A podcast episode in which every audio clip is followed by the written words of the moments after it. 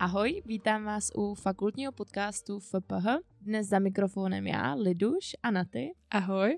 A vítáme tady s námi dneska studenta Matěje Pokornýho. A já si troufám říct, že je to jeden z nejaktivnějších lidí, který znám, protože Matěj je spoluzakladatelem eh, spolku Studujeme FPH je také aktivním členem akademického senátu FPH, ale i toho celoškolského. A mimo jiné je spoluzakladatelem e-shopu s udržitelnou módou Dressibly. Ahoj Matěj. Ahoj, děkuji za pozvání. Všichni naši hosti mají jedno společné a to je to, že se nějakým způsobem pojí s naší fakultou. Matěj, řekni nám první tři slova, které tě napadnou, když se řekne FPH. Můžeš i čtyři. Tak, za prvé Equis, mm-hmm. za druhé skvělá, skvělí lidi, mm-hmm. obecně jako aktivní, a za třetí podnikání a management, jestli to čtvrtý. Dobře, to berem jako odpověď. A jestli nám můžeš říct, proč právě FPH a jak se vlastně tady na naší fakultě vzal ty a jestli byl ten výběr těžký? Já jsem se tady odstl na druhý pokus, takže já jsem si jako první vybral ČVUT, fakultu elektronickou, protože mě bavila matika a fyzika. Akorát jsem poměrně brzo poznal, jako, že to není úplně pro mě uh, zbytečně moc teorie a tak, takže... Poměrně brzo znamená listopad, říjen, leden, řekněme. Leden, v druhém semestru jsem to potom ukončil. Udělal jsem si krátký krupierský kurz, začal jsem dělat v kasínu. Potom v podstatě asi náhodou, protože jsem chtěl podnikat, tak jsem koukal na přijímačky a viděl jsem VŠE a podniko byla jako první volba potom, takže už jsem nepodával ani další a udělal jsem přijímačky a dostal jsem se sem. My jsme si tě, než jsi přišel na LinkedInu, trošku proklepli. Na ten krupierský kurz jsme se právě chtěli zeptat, jaké to bylo pracovat 6 měsíců, jak máš napsáno na svém profilu, v kasínu. Trošku jsme doufali, že otevřeme takovou třináctou komnatu, ale ty jsi nám to vlastně tady vybalil v první minutě. no, bylo to zajímavé, bylo to, když jsem nastoupil, tak já jsem byl na ČVUT, pak jsem přestal chodit do školy, ale samozřejmě jsem to nechtěl úplně říkat rodičům, takže to bylo takový asi nejkomplikovanější. Ale jinak krupierský kur je zajímavá věc, zkušenost jako s nočníma dvanáctkama v kasínu je taky zajímavá věc a jako to asi stačilo. Takový noční dvanáctky se pak můžou hodit i ve zkouškově. No, no, no, no. A, a v podnikání, no.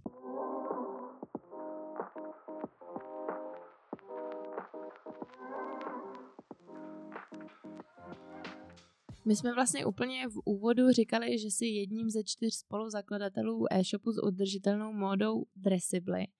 A já bych se chtěla zeptat, máš na sobě dneska něco od Dressibly? Ano, mám košily. Jsem si vzal, ty jo, ty takže... jo, to můžeme teda potvrdit. Má na sobě košily. a vysvětlil bys našim posluchačům, co Dressibly je a co všechno vlastně v Dressibly děláte? A my v Dressibly inspirujeme lidi k udržitelnému životnímu stylu prostřednictvím blogu, workshopu a právě módy, kterou prodáváme na, e-shop, eh, na našem e-shopu. Ty blogy píšete přímo vy nebo někdo za vás? Je to něco píšeme přímo my, něco píše naše copywriterka, takže je to řekněme půl na půl, ale víc do hloubky se pouštíme my, k tím jako například ke God certifikaci jsme psali komplet ty detaily, takže to jsme si dohledávali. A jak jste vlastně vznikli, za jakých okolností? My jsme vznikli původně jako neziskovka. Byli jsme osm studentů z managementu udržitelnosti, což je předmět, který eh, je tady pořád na FPH a který jen tak mimochodem doporučuju. Rozhodli jsme se, že budeme dělat v podstatě tři věci. Ta první je udržitelnost fakulty jako takové. Tam jsme se zaměřili primárně na konference, takže aby, aby tam nebyly zbytečné jednorázové plasty a obecně, aby ta, aby ta udržitelnost byla i na té konferenci. Ta druhá věc, protože Jarda Pašmik, zakladatel právě kurzu managementu udržitelnosti, tak se znal s jedním dodavatelem nebo zakladatelem značky Nalaver, což je ta značka, s kterou spolupracujeme teď jako Dressibly, takže to byla udržitelná moda kde jsme se do toho ponořili a potom kolegu zajímali kavárny, takže udržitelnost kavárny jako takový. Takže my jsme vznikli jako neziskovka, potom samozřejmě tím, že je to neziskovka a plno lidí a všichni jsme byli tak nějak aktivní, takže ne každý na to měl úplně čas, takže se nám to trošku rozpadalo. Což mi přišla jako škoda a rozhodl jsem se, že společně s třema kolegama a založím Dressibly. Co pro tebe znamená udržitelnost? Pro mě to znamená to, abychom se chovali tak, aby nám to tu co nejdíl vydrželo, abychom vlastně dalším generacím mohli předat to, co máme my, aby, aby se vlastně na náš blahobyt, když to řeknu, neskládali naše budoucí, budoucí generace, aby na to nedoplatili. Mhm, a co třeba lidi ve tvém okolí? Ovlivňuješ je svými názory, jsou ovlivnění dresy, byly, vnímáš nějakou jsou, změnu? Jsou, rozhodně, já se snažím ovlivňovat hodně a ne, ne, ale samozřejmě pozitivně se snažím ovlivňovat, takže ideálně vedení příkladem, takže když jdeme na oběd a byly, byly ty jednorázové plasty, tak jsem si snažil brát vlastní krabičku a takové základní věci, takže snažím se na to poukazovat, občas je to otravný, což, což chápu, ale, ale rozhodně si myslím, že tam vliv je. A nosí třeba taky kousky z vašeho e-shopu? Jak do, ale uh, ano. Co ještě udržitelnost v jiných oblastech? To už se nám vlastně zodpověděl tuhle otázku, krom, takže kromě módy se snažíš uh, krabičky, plasty minimalizovat a tak dál? Mně se moc líbí koncept bez obalu, takže i ta, ta prodejna bez obalu, to jsou vlastně taky, jsme s nimi spolupracovali a plánujeme spolupracovat i do budoucna, takže tohle je asi za mě základ obecně se snažit se trošku uskromnit a nekupovat pořád uh, nové věci a to, to platí vlastně ve všem, jak v módě, tak v dalších, dalších oblastech. A kdy vůbec uh, myšlenka udržitelnosti přišla k tobě? Bylo to díky tomu předmětu nebo už někdy předtím? V podstatě uh, na kurzu princip managementu, tak tam poslední přednášku měl právě Jarda Pašmík na udržitelnost a na základě potom té přednášky, tak eh, já jsem byl aktivní v rámci principu managementu, takže jsem se s Jardou taky dal potom nějak do kontaktu. Tam vznikl spolek FSL, což je Future Sustainability Leader, jestli si dobře pamatuju, kde jsme právě probírali ty otázky udržitelnosti. Takže to vzniklo ještě vlastně před tím kurzem samotným a z těch lidí potom plno lidí šlo na management udržitelnosti z toho spolku.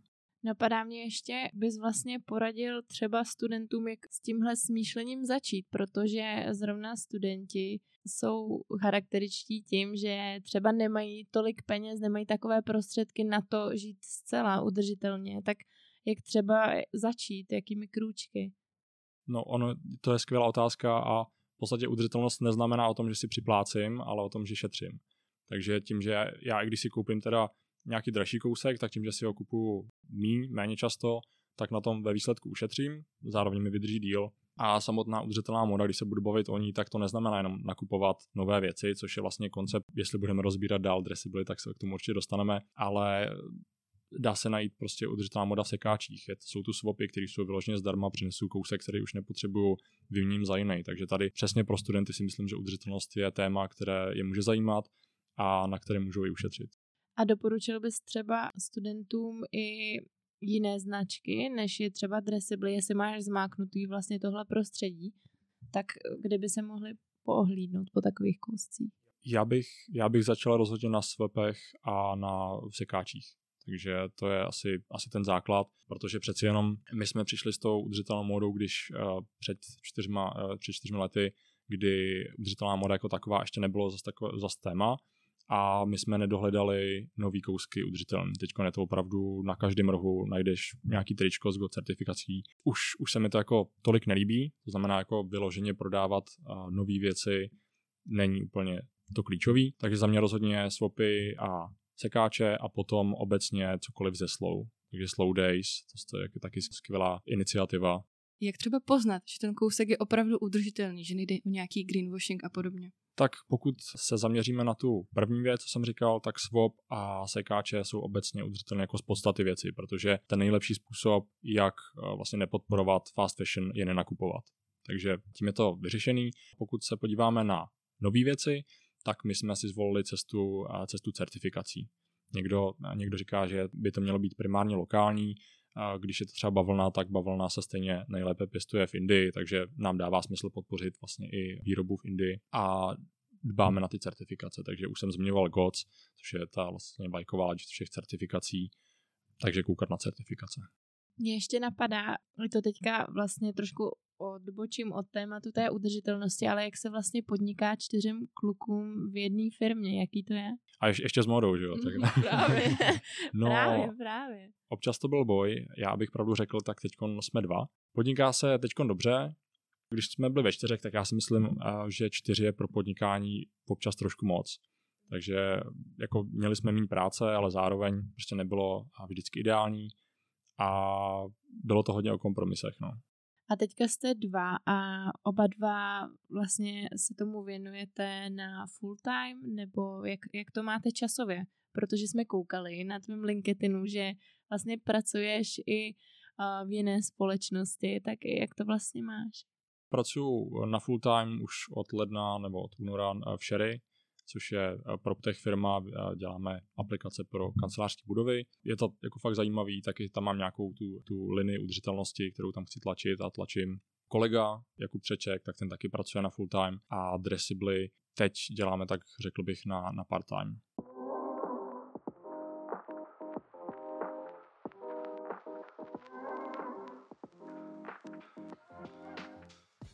A já si myslím na ty, že nastal čas pro horké křeslo. Je to vlastně hra, jejíž jsou součástí otázky, na které se ptáme všech našich hostů. A teď je řada na tobě, Matěj. Mm-hmm. Položíme ti vlastně otázku a tvým úkolem bude vybrat jednu z nabízených možností. Jsi připravený? Můžeme začít. Paráda. Online nebo prezenční výuka? Prezenční. Přední nebo zadní lavice? Zadní. Přednášky ráno nebo večer? Ráno. Zkoušky v předtermínu nebo ve zkouškovém období? Jak co ve zkouškovém? Práce v týmu nebo samostatně? Samostatně. Ve školním filtrmeku perlivá nebo neperlivá? Neperlivá. Učit se průběžně nebo na poslední chvíli? Samozřejmě průběžně. A teď popravdě. na poslední chvíli. A mikro nebo makro? Makro.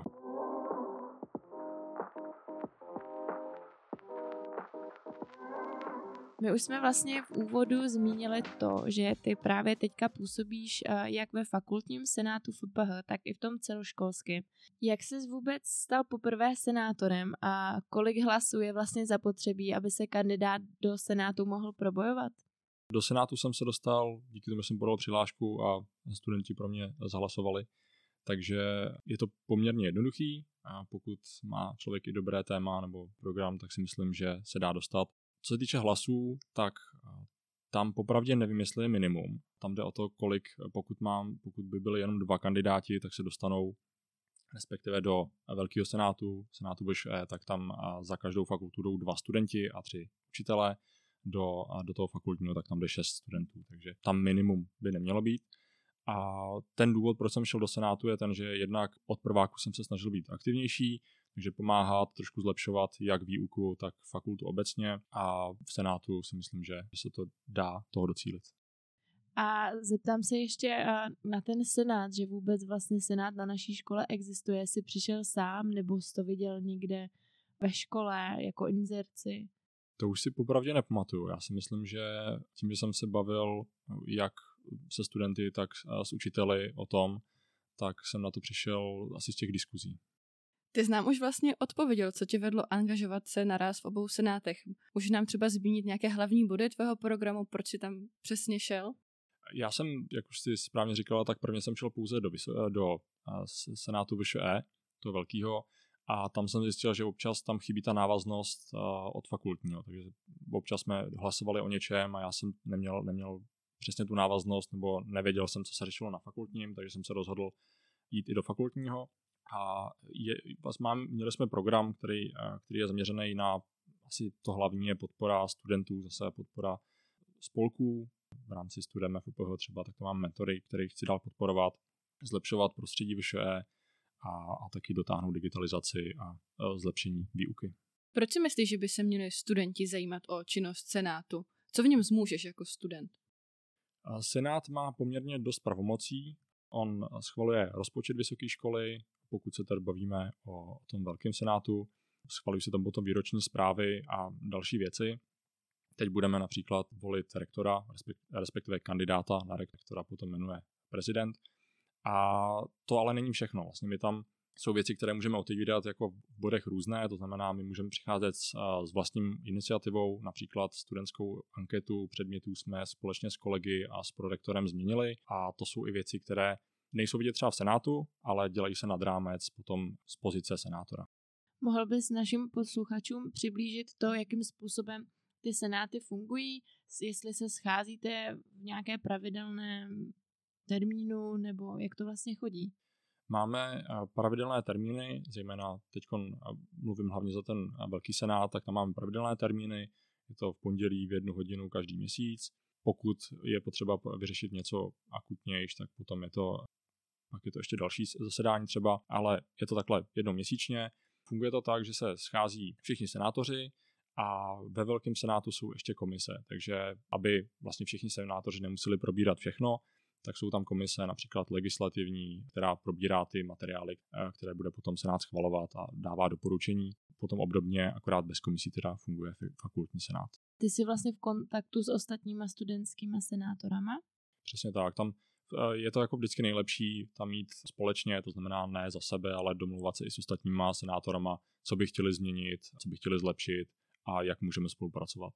Já jenom, a jestli můžu vlastně z prostředí naší fakulty, co třeba fakultní senátoři v minulosti řešili, tak vlastně v posledních letech právě kvůli covidu se řešily i promoce a vlastně do studentů si na naší uh, fakultě vyžádalo to, aby se ty uh, promoce odehrály a třeba po covidu nebo v průběhu. A řekněme, že třeba právě za tento nápad vlastně fakultní senátoři potom bojují na tom senátu, což se vlastně jim povedlo. A jde o to, že prostě ty uh, promoce se, se odehrají, odehrají se zpětně, takže asi je i velký prostor pro to přinášet ty vlastní témata Přesně a ty věci, které lze řešit. Přesně tak. Je to vždycky o tom, co tam přineseme my, protože uh, samotn, samotná náplň Senátu, jak už jsem říkal, tak je to schvalování něčeho, co přednese rektor pro děkani, děkani a my to schválíme, což je super, je to jako důležitá funkce Senátu. Nicméně já si myslím, že je to právě o tom, co tam přináší ty studentští senátoři a není to jenom na Senátu. Jo, to je taky důležité, že na mě se potom obrací studenti, že mají problém s konkrétním vyučujícím, takže nechtějí to řešit osobně, že se bojí. Není důvod se bát, ale pokud mají prostě obavu jakoukoliv, tak je možné se obrátit na svého senátora a on to vyřeší nebo pomůže s tím řešením. Z toho vyplývá důvod, proč máš v Incisu konzultační hodiny. To jsem si tam dal ze srandy, ano, ale je, je to tak.